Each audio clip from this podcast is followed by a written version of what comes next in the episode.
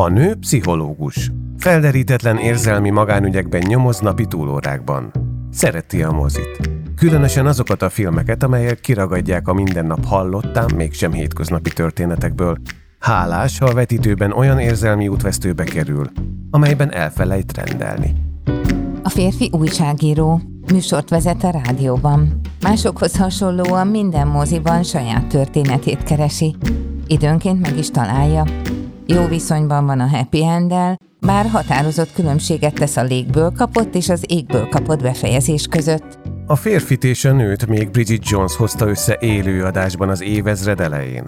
Aztán más hősnőket és egyéb hősöket, újabb és újabb filmcímeket vetett vele párbeszéd, amelyeknek csak a műsoridő szabott határt. De mert az akkor megkezdett témát azóta sem tudták lezárni, ebben a podcastban folytatják egymás győzködését. Igazából szerelem. Avagy a szerelmes filmek és az életünk. Tarianna Mária és Horváth Gergely beszélgetései.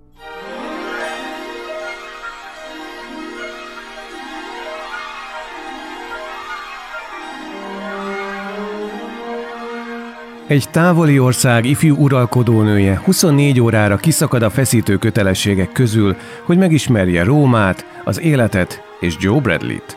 Római vakáció. Audrey Hepburn szírelépése Gregory Peckkel és az 50-es évek felejthetetlen Rómájával. Ez az a film, amiben azt látjuk, hogy a rakoncátlan hercegnő hogy menekül ki, majd aztán vissza a konvenciók közé. Mikor láttad ezt a filmet először? Szerintem vagy húsz éve. Hát az se nagyon szigorúan vett tíz év alatti gyerekkor volt, amikor romantikus ideákat filmekről megtanuljuk. Igen. Emlékszel az akkori reakciódra? Milyen jelenetek maradtak meg abból? A körözés a Trevikút körül vagy a Kolosseumnál, az mindenképpen. A Veszpás a motorra, a az, az ikonikus mot- tulajdonképpen. Így van, Igen. így van megvan, a nyilván ment nagyon jellegzetes a, az otthoni házmester, a csontos, vékony házmester bácsi, a aki őrt áll a puskával. igen. flintával, bocsánat. A flintával, igen. Meg a hangulat, Róma utcáinak a hangulata, az akkori nyilván zsúfolt, de mindenki mosolygós, kedves, napsütött, jaj, nagyon jó volt ezt látni. Ja, érdekes, azt hittem, hogy az utolsó jelenet is benne lesz. Nem. Nem. Azt boldogan elfelejtettem. Ah, más vártál? Más vártál a végén? Hát nyilván minden romantikus film legvégén az lenne a legszebb, hogy az igazi happy end, hogy egymásra találtak, akkor maradjanak is együtt, és legyenek boldogak, és költözzenek szép helyekre, és sétáljanak együtt el kézenfogva a naplementébe a tengerparton. És legyen Gregory Peck a First Lord. Igen. És miért nem történik ez meg ebben a filmben vajon?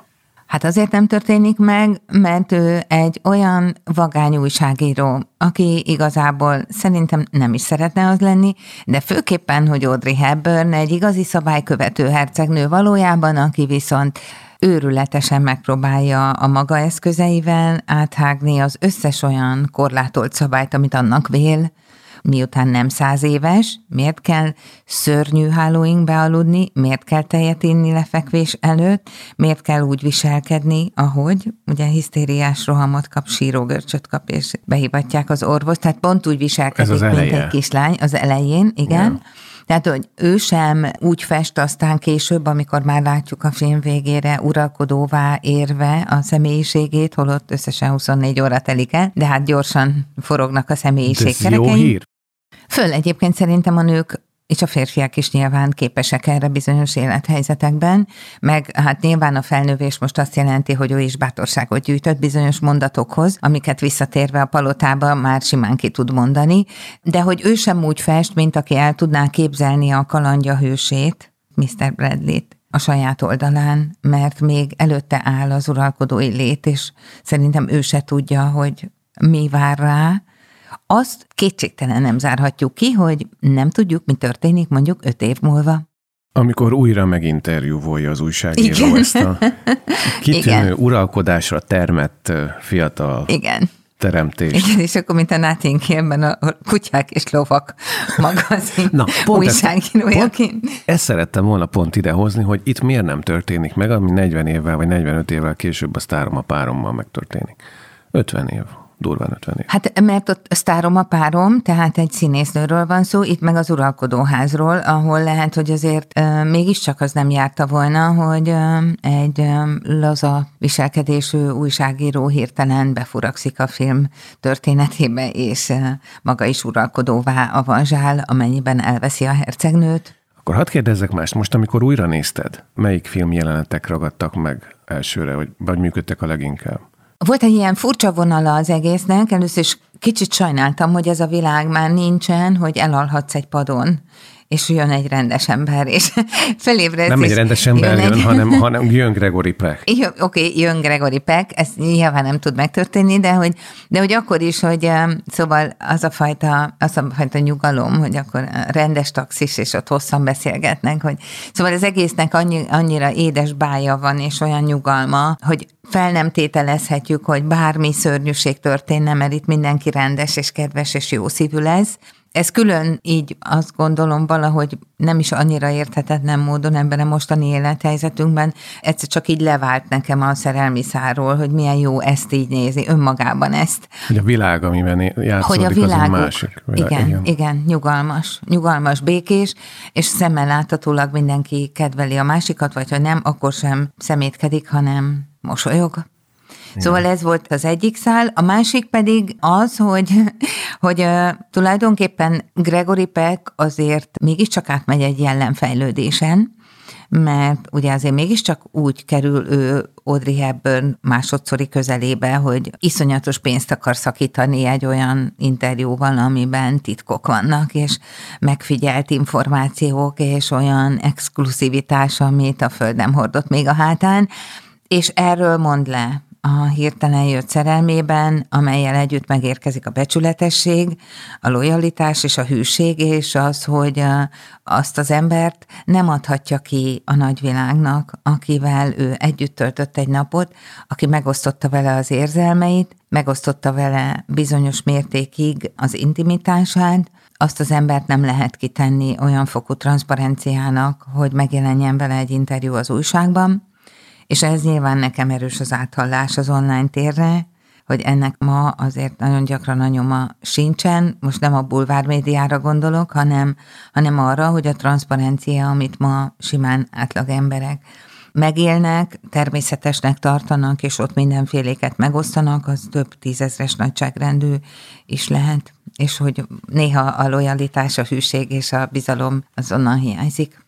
Ugye a diszkrécióról beszélsz, és az empátiáról, illetve az intimitás megőrzéséről, vagy védelméről a másik által.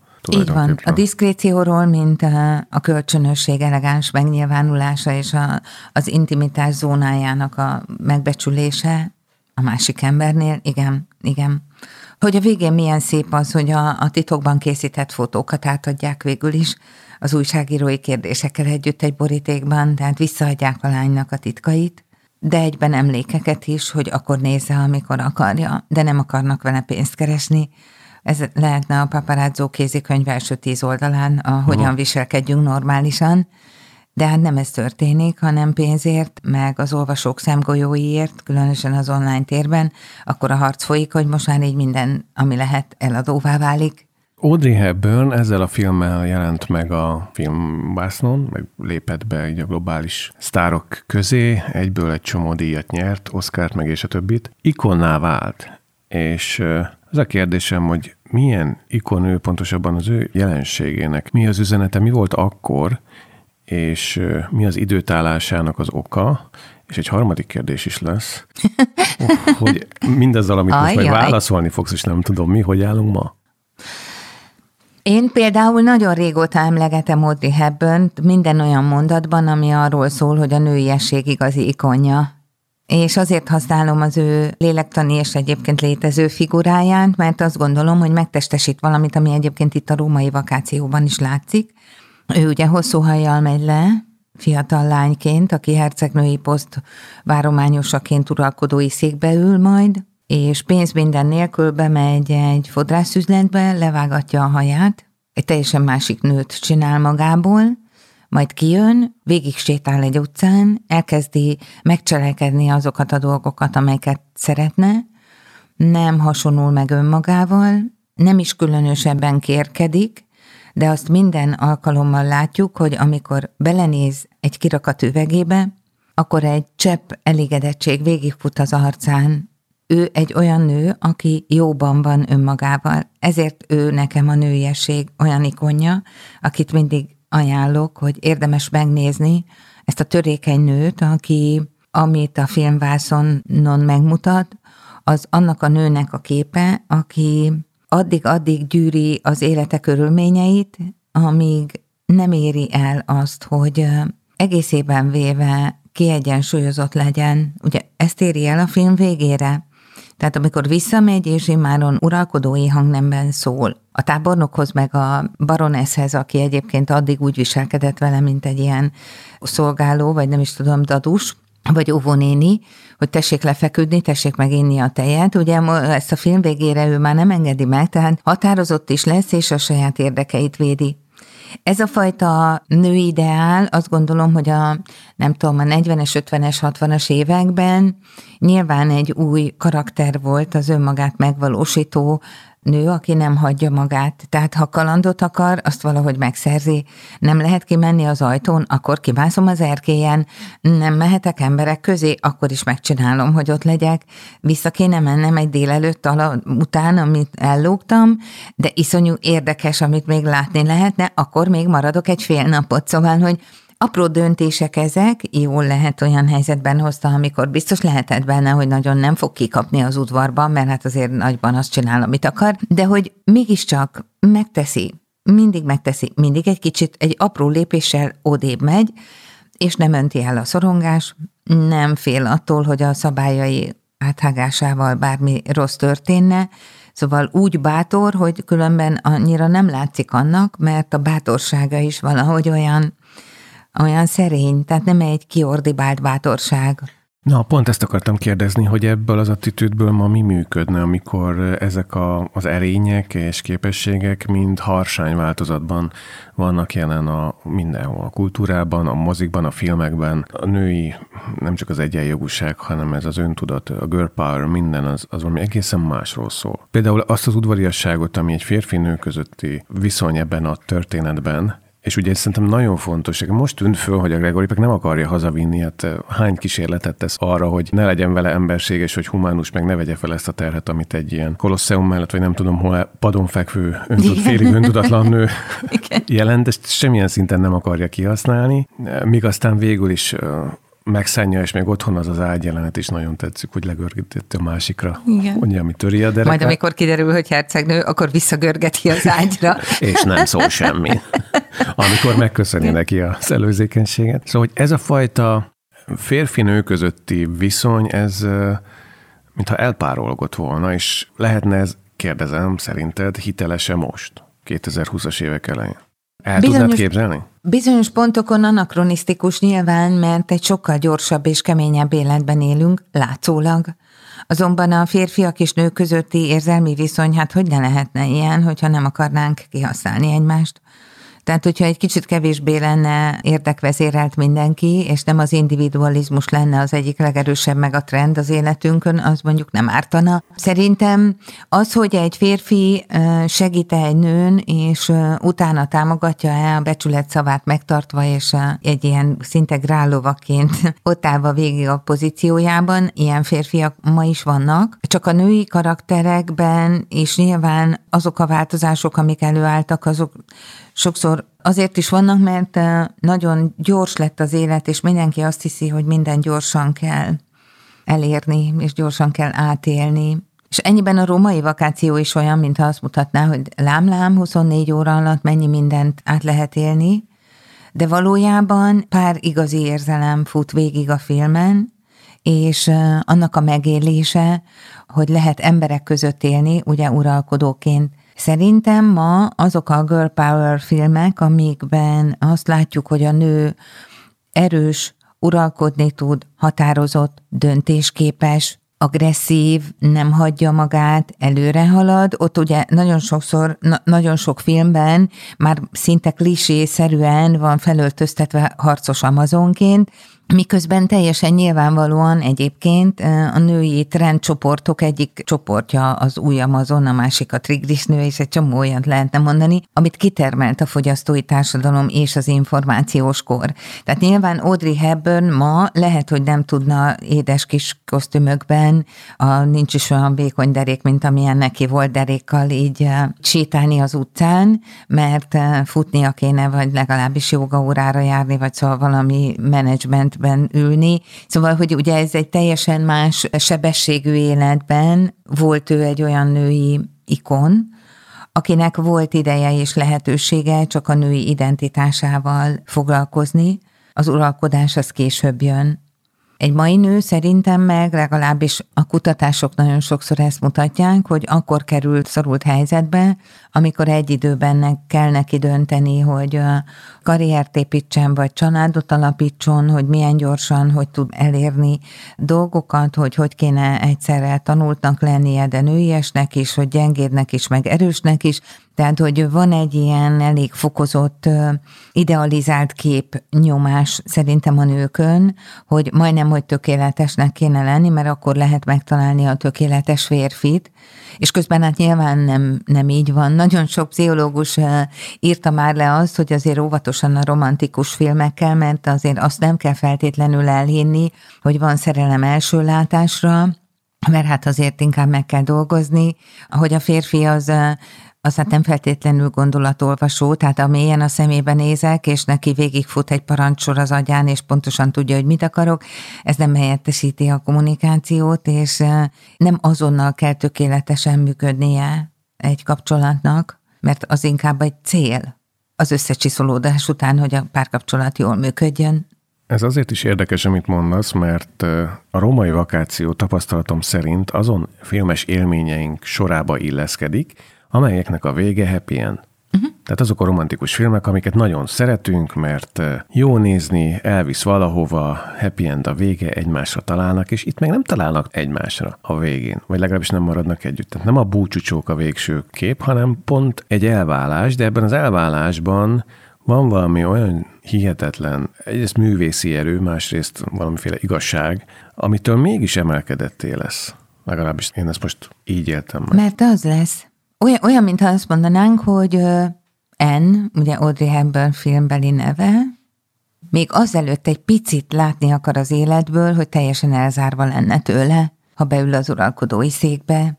És ebben egy sor élményt köszönhet egy olyan férfinak, akivel szavak nélkül is tudja, hogy kötött egy alkut, hogy a napnak 24 óra múlva vége lesz, és mindenki vissza fog menni a saját életébe, de egy olyan élménnyel gazdagabban, amit soha, de soha nem fog elfelejteni. Ez ugye a fényképek átadásánál is elhangzik, hogy soha nem felejtse el, amit Rómában átélt. Szóval ebben is, ha már az előbb női ikonról beszéltem, ugye ez a fajta tudatosság, hogy az élményben ott lebeg az erotika, ott van kettejük szerelmének a lehetősége, ott van a csók lehetősége, meg az ölelésé, megjelenik egy felviddanó pillanatban, de át is adja a helyét annak, ami valóban működteti ott mindkettejük életét, annak a döntésnek, hogy ennek itt ekkora helye volt, és itt volt vége. Biztos, hogy lehetett volna olyan művészfilmet csinálni ebből 21. században,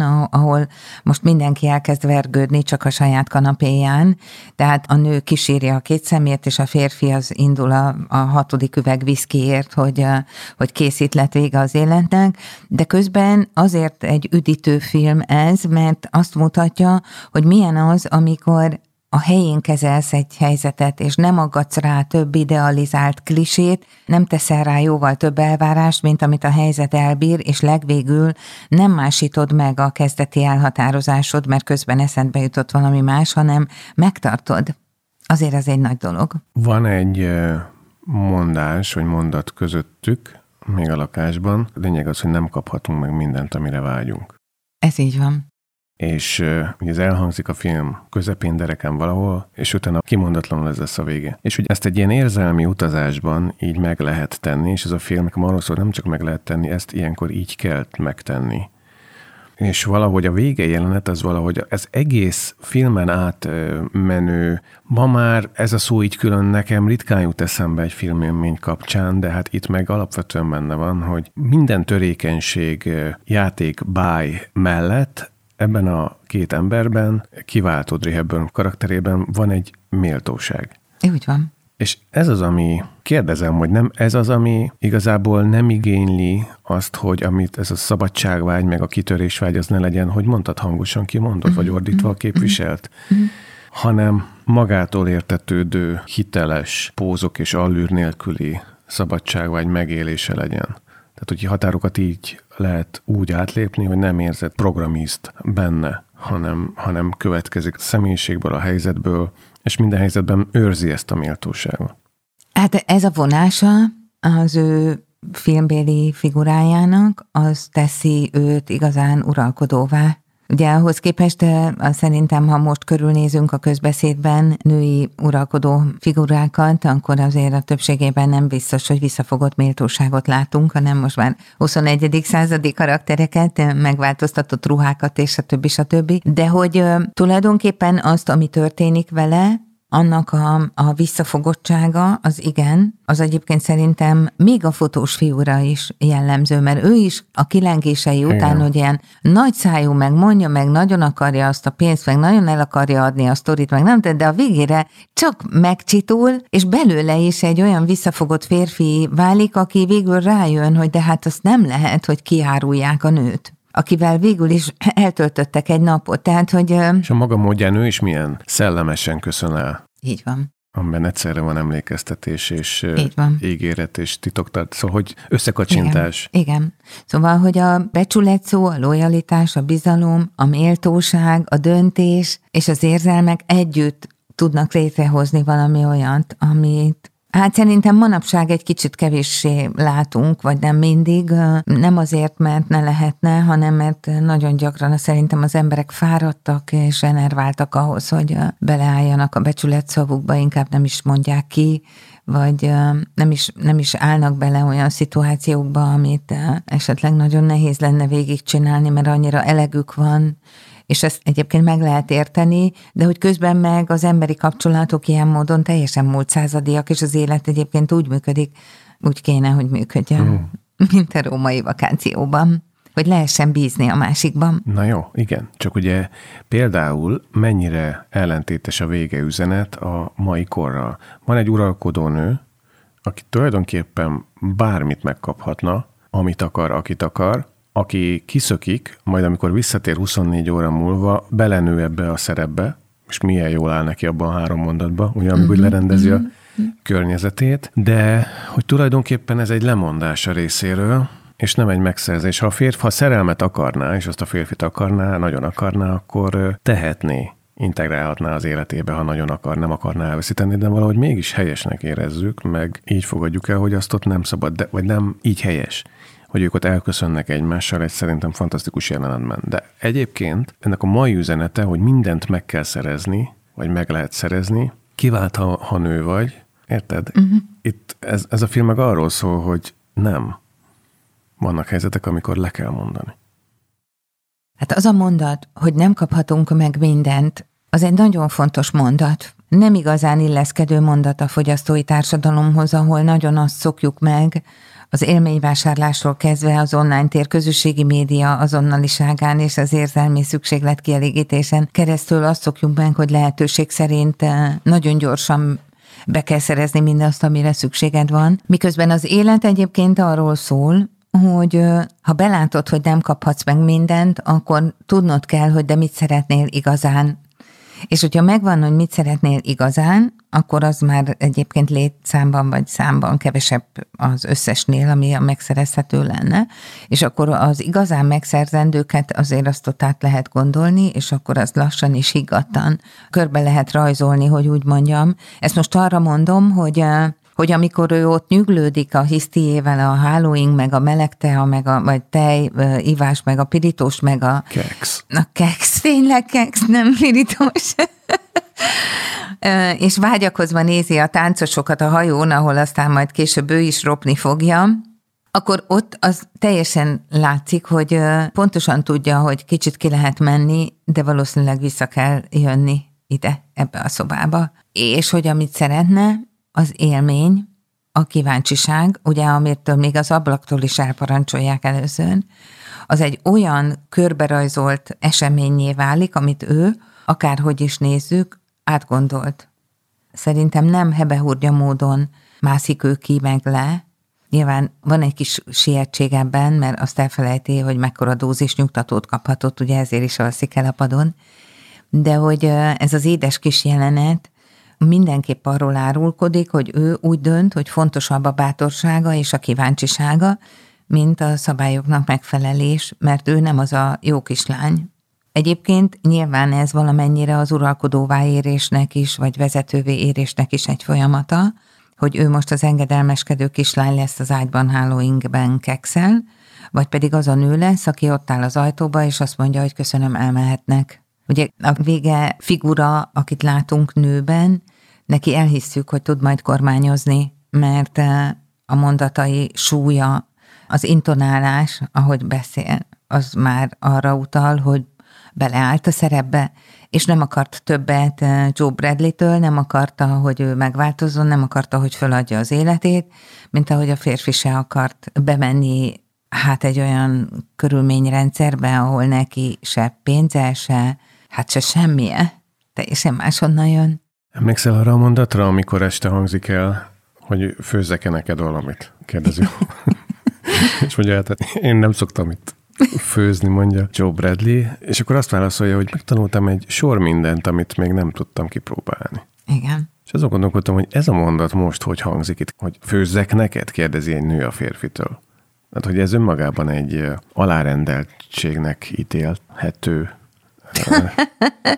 Azért azt Holott... gondolom, hogy akinek a helyén van az önbizalma, meg az önbecsülése, azt ezt a nőisége mondataként érzékeli. Köszönöm szépen ezt a gondolatot, de egyébként igen, pont ide akartam kiukadni. Mert az, hogy, hogy főzzek neked, szerintem az az egyik legklasszabb női dolog, hogy lehet etetni a férfit, akit szeretsz, vagy meg lehet tenni azt, ami egyébként nyilván a férfi szakácsok is nagyon jók, szóval nem arról van szó, hogy most ki tud jobban főzni, de az etetés, mint olyan, ugye az egy női feladat. És ennyiben a sok mindent megtanulni és keveset kipróbálniban, nyilván a 21. század technológiai újításaiban, a, az előre elkészített kajákban, ugye már senki nem szaladgál a rétes tésztával az asztal körül, és nem nyújtja két kézzel, és nem fog feltétlenül kenyeret sütni, max a dagasztógépbe berakja, hogy már azzal se kelljen, mert a mosogatógép is azért kell, mert mosogatni sincs időnk, szóval a 21. században persze, hogy van egy csomó olyan tudás, azért remélhetőleg még mindig mindig a lányoknak vagy a nőknek, ami,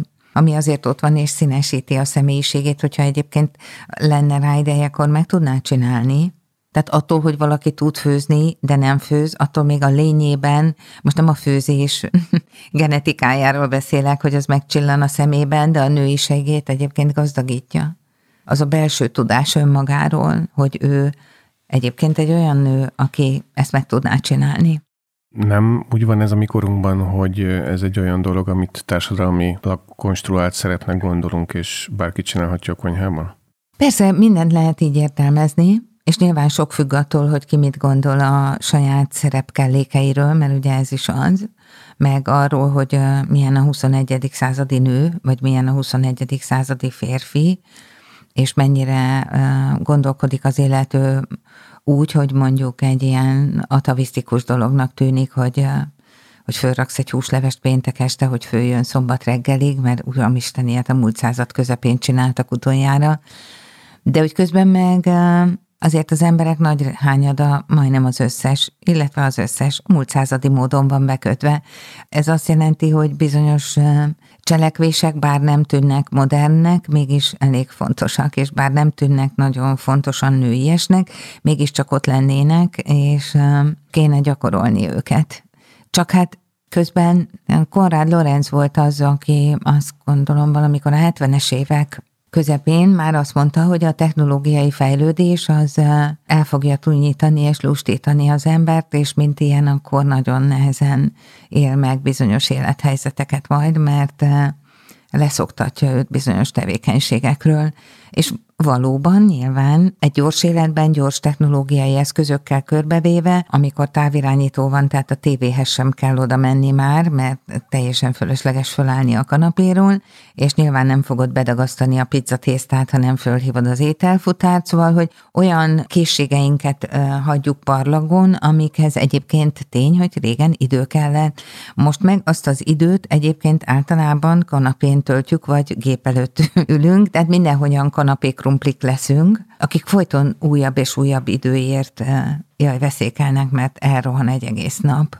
Igen, meg ott van a másik oldal is, hogy ezekben a egymás felé irányuló gesztusokban ott van a, az a félelem, hogy ha megteszem, akkor kiszolgáltatottá válok. Persze. Na, ennek nyoma sincs a római vakációban. Hát de nincs ám. Nincs ám, lehetne kiszolgáltatott, és látjuk, hogy nem lesz az, mert két férfi becsületén múlik, de nem lesz az. Egyébként annyiban meg nagyon 21. századi áthallása is van a filmnek, hogy emlékszel, amikor a amikor az a baronesz bejön még a keks előtt, és elkezdi mondani, hogy felség a holnapi feladata, és darálja, darálja, darálja, hogy 20 percenként hova kell menni, hogy itt, és akkor ott azt kell mondani, hogy igen, vagy hogy nem, vagy hogy köszönöm, vagy hogy izé, és elmond kb. 46 dolgot amit reggel 9-től délután. 3-ig meg kell csinálni. Ez kicsit hasonlít ma egy szerintem átlagos hétköznapunkra, amikor hogy az ember 46 dolgot megcsinál, és mégsem uralkodó, de hogy mi történik ő kiszakít magának egy napot ebből a darálóból. Szóval ebben is van egy nagy adag bátorság, és vágy valami olyan típusú szabadságra, amit ma például szerintem nagyon nehezen engedünk meg magunknak, pedig lehetne ilyet csinálni. Egy nap szabadság. Ha már itt tartunk, akkor szerinted a, meg a tudatosságnál, akkor a méltóság az valami, amivel születünk, a lélek egy adott kondíciója, vagy és tanulható dolog. Hát speciál a női méltóság, az nagyban összefügg, egyébként a férfi is, az önbizalommal, az önbecsüléssel, meg az önértékeléssel. Ez a triász egy iszonyú fontos háromszög, amin áll, hogy úgy mondjam, az érzelmi egyensúlyunk, balansza. Önbecsülés. Önértékelés és önbizalom. Ha ez a három optimális tartományban van, akkor van méltóságod, mert akkor nem ijedsz meg egy helyzetben, nem fogsz alárendelődni, de nem is érzed azt, hogy elő kéne venned a fényvégű baseball ütődet, hogy suhincs egyet, hogy mindenki meglássa, hogy te vagy a legnagyobb és a legerősebb. Akkor van az középen, amit asszertívnak vagy személyes hatékonysággal bírónak mondunk, hogy úgy tudsz egy helyzetben ellavírozni, hogy megőrzöd a saját lelki és érzelmi pozícióidat, közben elérsz jó eredményeket, de kölcsönös maradsz a többi emberrel. Az emberi méltóság az azt jelenti, hogy méltatlan helyzetekbe nem bocsátkozunk, amit nyilván tök könnyű mondani, annál nehezebb néha megcsinálni, és hát nyilván annál könnyebb utólag önigazolásokkal átfényezni egy helyzetet, hogy nem, az azért nem is volt annyira méltatlan, de például párkapcsolati szituációkban ma, amikor valóban a szakirodalom többsége az a narcisztikus és borderline személyiségzavar működéséről szól, és arról, hogy minden típusú aktív és passzív agresszív módszerekkel két ember hogyan gyötri egymást akár évtizedekig. Ugye ott mindig arról van szó, hogy az a fajta méltóság lesz a leginkább trigger az illető másik szemében, amit nagyon szeretne eltaposni, vagy legalábbis leradírozni a másik arcáról. Miközben ez egy alapvető joga lenne mindenkinek, aki, aki él. Az, hogy valakinek méltósága van, vagy méltósággal él meg valamit, ez azt feltételezi a szavaid alapján, hogy tudja a helyzetről, és a helyzeten belül tudja magáról, hogy hol a helye, és mik a határok. De ez az kell, hogy önmagát tudja, vagy ismerje legfőképpen, és ismerje azokat a határokat, amiről így vélekedik, hogy azok határok. Nem? Ebben az értelemben ez születési dolog, vagy tanulható? Ha az előbb említett háromszög nincs meg, akkor az illető tanulhatja ezt annyit, amennyit akarja, amúgy nem velük született, hanem alakul. Nagyon sokat számít, hogy az embernek kiskorában a szülei mennyit adnak át ebből, mennyire tisztelik őt, mint gyereket, a szó jó értelmében, tehát mennyire adnak ki dicséretet, mennyire táplálják az önbizalmát, de a realitásban maradva, és mennyire támogatják őt már a kisiskolás korától kezdve, hogy álljon ki önmagáért helyzetekben, hallgasson a tanárnénire, figyeljen a felnőttekre, de mondja el otthon, hogyha valamivel nem ért egyet. Tehát, hogy annak az egyensúlyát, hogy hogy tudsz megmaradni két lábbal a saját világodban, valójában annak a működési elvét optimális helyzetben egy gyerek, szerető családban, elfogadó és tisztán kommunikáló szülők között tanulja meg, mert nyíltak az érzelmek, nincs kettős könyvelés, nincs hazugság, nincs elfolytott kommunikáció, nincs olyan kettős vagy olyan double bind kommunikáció, amikor azt mondom farcol neked, hogy szeretlek, de közben lehet tudni, hogy ennek így nyoma sincs meg. Szóval, hogy így alakul az a fajta méltóság, ami tulajdonképpen később az életben jól jön párkapcsolati helyzetekben, munkahelyi helyzetekben, hogy nem tud megalázni a főnököd, hogy nem tud megalázni a párkapcsolatod másik fele, hogy te se teszed ki magad olyan szituációknak, ahol a szőnyeg alatt kéne közlekedned. Igen, csak ugye ez azt jelenti, hogy meg kell tanulni a határokat egyrészt, hogy tudod, hogy hol vannak a határok, ez egy dolog, a másik, hogy meg kell tudnod őrizni ezeket a határokat. Azokat, azok az emberek, akik például az Audrey Hepburn ebben a filmben, van valami természetes magától értetődő, még a határátlépéseiben is van magával hordozott olyan kisugárzási tekinté, hogy, hogy nem is akarsz átlépni vele szemben bizonyos dolgokat. Ez nyilván egyrészt a neveltetéséből jön, másrészt abból, hogy ő, az ő karaktere, az azért, ahogy mondtam, hogy ahogy nézi magát a kirakatüvegben, szóval, hogy ő egy önmagával azért egyensúlyban lévő nő, aki elfogadta, hogy, hogy ilyen lesz az élete, és ezzel ilyen szabályok járnak, és csak keveset akar ezen alakítani. De mondjuk azt tudnunk kell, hogy ő az a nő, aki kimászik az ablakon. Ha ennek a tulajdonságnak, a méltóságnak csak a fele volna meg benne, akkor szerintem ez a forgatókönyv véget ér az első sarkon, mert ő onnan visítva hazaszalad, nem pedig elaluszik egy padon. A film kezdetén nem tudja, hogy hogyan kezelje, és mi történik vele, amikor kekszet kap és tejet, és jönnek a feladatok, és sok, és egy hiszti válik belőle. Így van, mint egy gyerek. kell, viszont mire visszatér, lehúzza a határokat, és azt is tudja, hogy ezt hogyan tudja megtenni. Igen, igen. De ezt a határhúzást azért tudja megcsinálni, mert ő az a vagány nő, aki egyébként kimászott a korláton. Szóval, hogy a kettő összeér, az a bátorság, amivel elkezdesz kiállni önmagadért, a szabályok ellenére is, az nagyon sokat számít az önmagaddal való érzelmi kapcsolatban, hogy megteszed-e önmagadért. Szóval a méltóságnak van egy olyan nagy értelmezési lehetősége is, hogy valójában ez arról is szól, hogy saját magaddal az érzelmi viszonyod, az megengedő, elfogadó, és tényleg olyan-e, hogy adott élethelyzetben nem felejted el, hogy amit teszel, azt önmagadért teszed, nem a szó narcisztikus értelmében, hanem abban a jó értelemben, amennyiben van önmagaddal egy kedves, elfogadó, szeretetteljes érzelmi viszonyod. Akkor legyen így.